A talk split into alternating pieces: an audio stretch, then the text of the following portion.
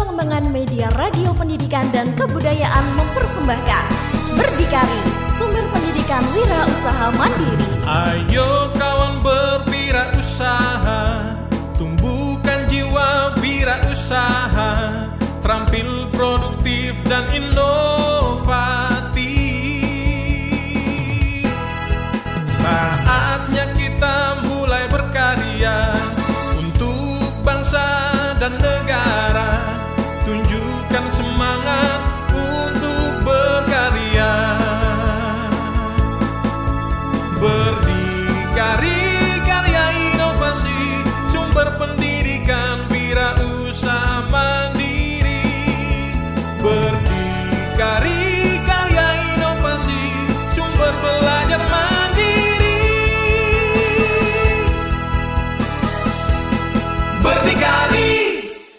Bisnis bukan hanya bicara tentang uang, tetapi bisnis juga berbicara tentang membantu orang.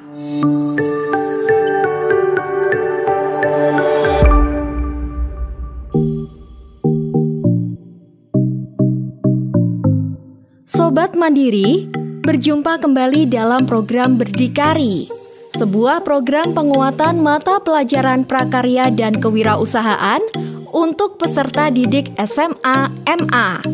Kali ini dalam judul Inovasi Batik Menjawab Tantangan Zaman. Sobat Mandiri, memahami kebutuhan pasar seiring perkembangan zaman menjadi hal penting dalam menjalankan sebuah usaha. Bagaimana menjadikan sebuah produk bisa diterima oleh konsumen, bahkan menjadi sebuah tren yang menjadi referensi bagi pemakainya adalah sebuah tantangan tersendiri.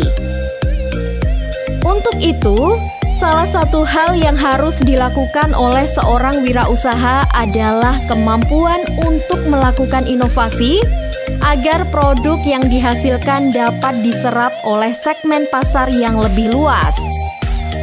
Nah, sobat mandiri, mari kita dengarkan perbincangan dua orang sahabat berikut ini.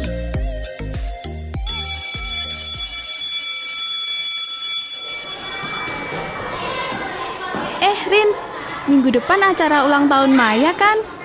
Iya, memangnya kenapa, Mit? Duh, bingung nih. Kenapa bingung? Aku nggak ada baju yang cocok nih. Apalagi nanti Alda juga dateng kan?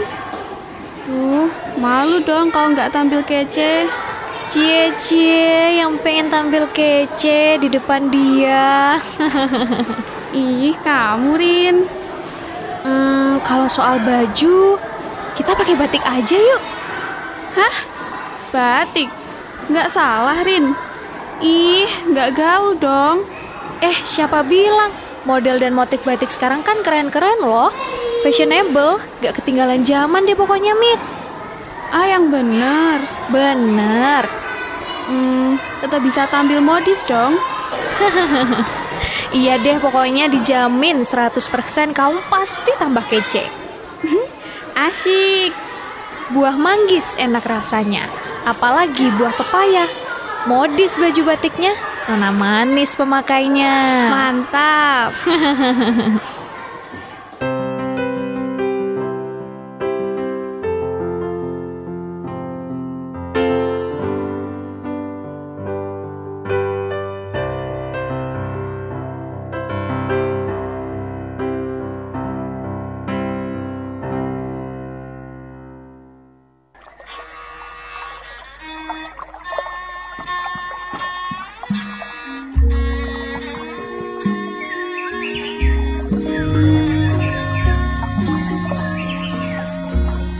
Sobat Mandiri, batik adalah sebuah produk dari kearifan lokal budaya Indonesia yang telah diakui dunia. Bahkan, batik Indonesia telah mendapat pengakuan dari UNESCO sebagai karya agung warisan kemanusiaan untuk budaya lisan dan non-bendawi atau Masterpiece of the Oral and Intangible Heritage of Humanity. Pengakuan internasional tersebut menunjukkan bahwa batik Indonesia adalah bagian kekayaan peradaban dunia. Berkembangnya pengetahuan dan teknologi berdampak pula pada industri kerajinan batik. Salah satunya adalah bagaimana batik sebagai salah satu warisan nenek moyang tetap eksis sesuai perkembangan zaman. Untuk itu, seorang wirausahawan batik dituntut memiliki karakter yang kuat namun dinamis. Hanang Mintarta salah seorang wirausahawan kerajinan batik di Yogyakarta menuturkan karakter apa saja yang menjadi dasar kesuksesan seorang pengrajin batik. Berikut penuturannya.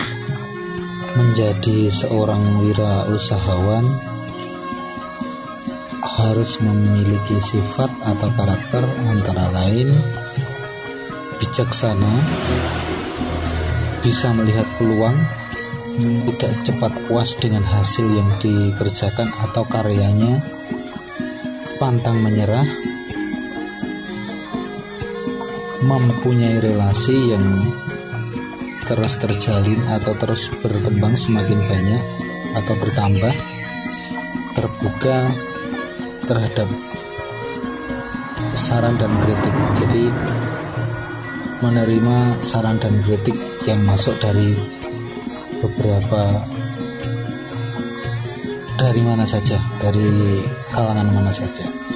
Sobat Mandiri, pantang menyerah, mau terbuka untuk belajar, serta menyesuaikan diri dengan perubahan zaman merupakan karakter penting bagi wirausahawan agar wawasan dan pengetahuannya semakin luas, termasuk dalam memahami perkembangan teknik dan proses pembuatan batik saat ini. Bagaimana proses dan teknik untuk menciptakan sebuah karya batik? Hanang Mintarta menuturkannya berikut ini. Secara umum, teknik atau langkah membatik adalah satu, menggambar atau sketsa, kedua, membatik atau mencanting, ketiga, mewarna, dengan uh, dilengkap uh, dengan tahapan sampai dengan fiksasi. Keempat, pelorotan atau penggodokan atau bisa dikatakan melepas lilin yang menempel. Kelima, mencuci atau apa ya? Ya mencuci mencuci biasa seperti mencuci kain. Nah lima langkah itu adalah salah satu langkah atau teknik membatik satu tahap atau satu proses. Dan diulang sampai dengan dua proses atau tiga proses dan seterusnya sesuai kebutuhan desain batik yang diinginkan. Sebagai sebuah produk kerajinan lokal, teknik dan ide produksi batik telah ditetapkan. Maka pengembangan dan implementasi ide-ide baru harus senantiasa dimunculkan.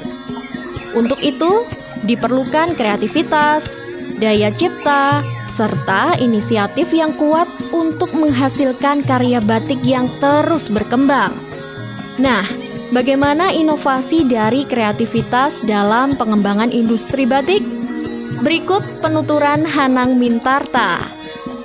Inovasi dalam desain batik sangatlah diperlukan atau dibutuhkan karena tanpa adanya inovasi kita akan berkarya hanya monoton saja, hanya itu-itu saja.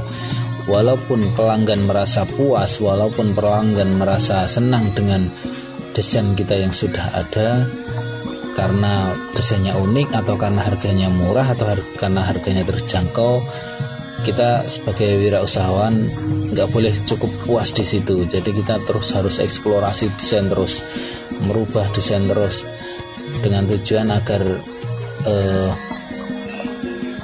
pelanggan itu merasakan eksklusif dari karya kita. Jadi ketika karya kita dipesan oleh mereka atau mereka pribadi atau mereka untuk seragam keluarga atau untuk seragam instansi. Ketika besoknya lagi kita inovasi dengan desain baru lagi mereka akan merasakan uh, atau melihat sesuatu yang uh, beda. Jadi mereka bangga dengan hasil karya yang uh, kita bikin berulang-ulang apa? Kita bikin berbeda berbeda-beda terus gitu. Jadi merasa eksklusif atau limited gitu.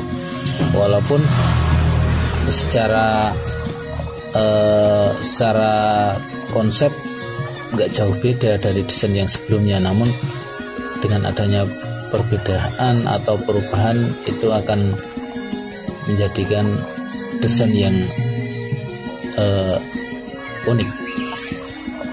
Menjadikan produk yang eksklusif, berkualitas, sekaligus mampu bersaing untuk mendapatkan kepuasan pelanggan, itulah tujuan dari sebuah inovasi. Oleh karena itu, kita harus pastikan bahwa produk yang kita hasilkan memiliki keunggulan dari produk lain pada umumnya. Nah, sobat mandiri, apa yang menjadi keunggulan dari batik yang dihasilkan oleh wirausahawan kita, Hanang Mintarta, serta bagaimana dampaknya? Berikut penuturannya. Inovasi dari desain batik kami memiliki beberapa keunggulan atau kelebihan.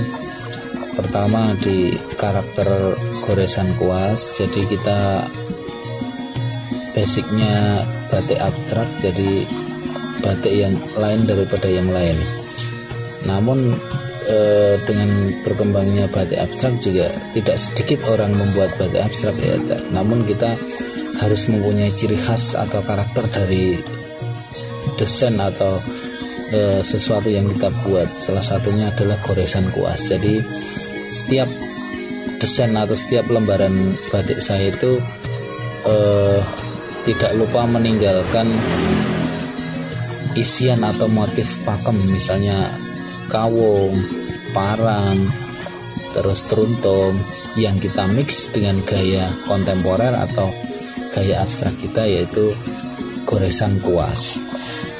Tentu di dikuatkan dengan gaya pewarnaan kita yang eh, ke arah lukis. Jadi pewarnaannya seperti gradasi. Di gradasi atau seperti tumpahan warna-warna yang ada di lukisan itu yang menjadikan eh, kelebihan batik di karya kita.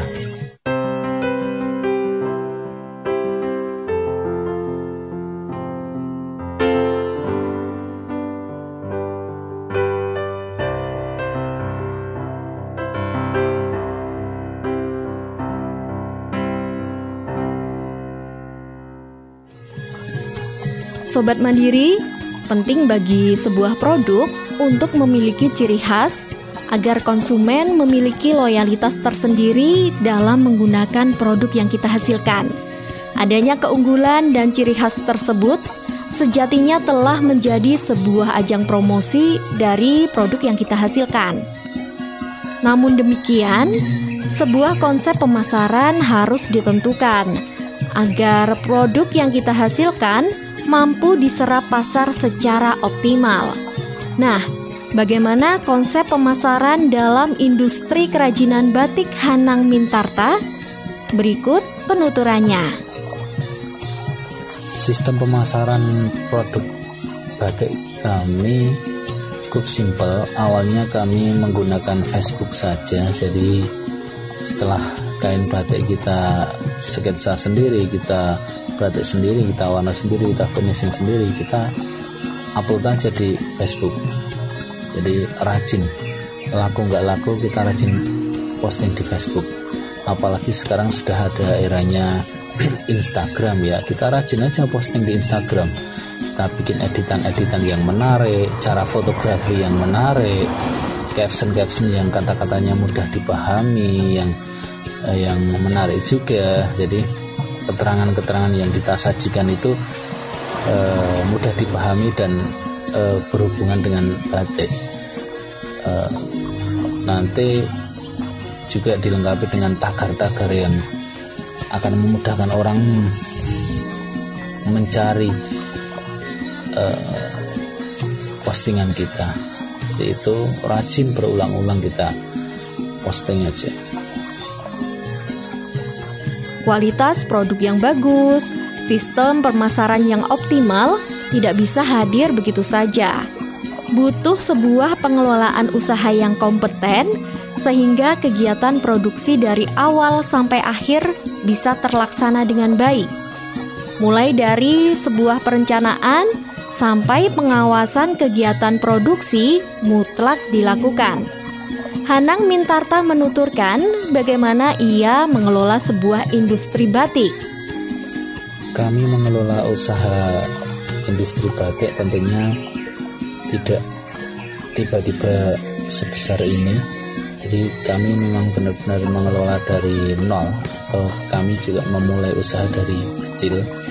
Jadi dari yang desain sendiri, batik sendiri, mewarna sendiri sampai finishing sendiri. Jadi tahapan-tahapan itu kita sendiri sebagai pelaku wirausahawan harus menguasai dasar-dasarnya dulu. Setelah berkembangnya waktu, berjalannya waktu, eh, kita menambah karyawan, kita menambah eh, tim. Jadi pengerjaannya sudah nggak bisa kita lakukan dengan sendiri, namun kita tetap menguasai dari masing-masing bidang. Jadi ketika nanti karyawan kita atau eh, tim kita itu ada sesuatu yang kurang baik, tentunya kita sendiri yang langsung terjun mengkritik dan seterusnya sampai uh, memanage usaha sampai besar tentunya tidak lepas dari pengawasan kita owner atau pemilik kita harus setiap hari terjun secara langsung uh, mengamati prosesnya dari awal sampai akhir. Kerajinan batik sebagai bagian dari konsep ekonomi kreatif yang berdasarkan pada budaya lokal terus mengalami perkembangan. Segmen pasar yang luas didukung sumber daya yang kompeten membuat prospek usaha ini perlu diperhitungkan. Nah, mari kita simak penuturan Hanang Mintarta tentang prospek industri kerajinan batik saat ini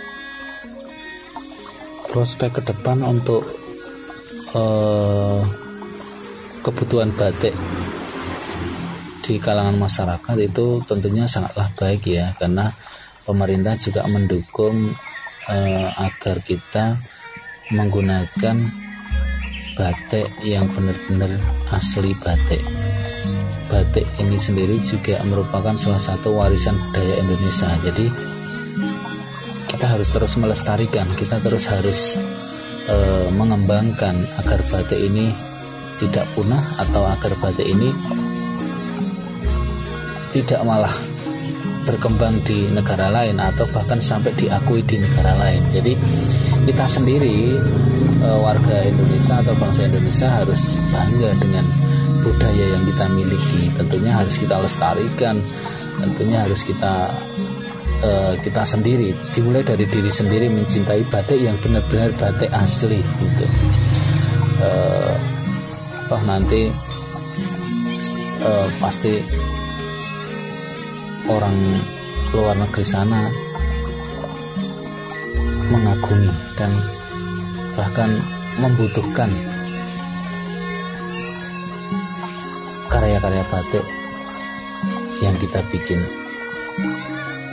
Bangga terhadap karya dan produk dari bangsa sendiri harus terus ditanamkan kepada generasi muda. Batik sebagai warisan budaya bangsa yang memerlukan tongkat estafet agar terus lestari. Generasi muda menjadi harapan agar karya batik ini bisa terus diciptakan dan dikembangkan. Nah, sobat mandiri, Bagaimana pesan dan motivasi dari wirausahawan kita, Hanang Mintarta, untuk generasi muda? Pesan kami sebagai wirausahawan muda, terus semangat, terus berkarya, jangan merasa puas, karena sebenarnya berkarya atau bekerja itu tidak hanya semata-mata mencari uang, tapi juga untuk pengembangan diri, pengembangan relasi, dan menata masa depan. Sukses, semangat untuk kalian dan salam Candem Medes. Sobat Mandiri, ingatlah, jangan cepat berpuas diri dan teruslah berkarya. Karena sesungguhnya berkarya adalah sarana untuk mengembangkan diri. Selain karakter yang kuat, didukung inovasi yang kreatif, maka keberhasilan dalam sebuah usaha juga sangat dipengaruhi oleh kemampuan kita menyesuaikan diri dengan perkembangan ilmu dan teknologi, serta bagaimana kemampuan kita mengembangkan relasi. Sobat Mandiri, batik adalah sebuah karya seni adiluhung warisan nenek moyang. Seni batik mempunyai nilai yang tinggi, perpaduan antara seni dan teknologi. Maka, kewajiban kita tidak hanya bagaimana kerajinan batik ini tetap eksis di negeri sendiri, namun juga bagaimana batik mampu eksis dalam dinamika perkembangan dan tuntutan zaman. Untuk itu, inovasi batik adalah hal mutlak yang harus dilakukan. Tidak hanya pada teknik dan proses pembuatannya, namun juga dalam motif, kemasan, bahkan juga dalam diversifikasi produk dan pemanfaatan batik. Sebagai salah satu karya pengembangan kearifan lokal, maka industri batik diharapkan mampu memanfaatkan keanekaragaman hayati menjadi sebuah produk kesenian batik yang ramah lingkungan. Nah, sobat mandiri, demikianlah program Berdikari, sumber pendidikan wira usaha mandiri, produksi, Balai Pengembangan Media Radio Pendidikan dan Kebudayaan, Kementerian Pendidikan, Kebudayaan, Riset, dan Teknologi. Sampai jumpa pada program selanjutnya. Salam Mandiri.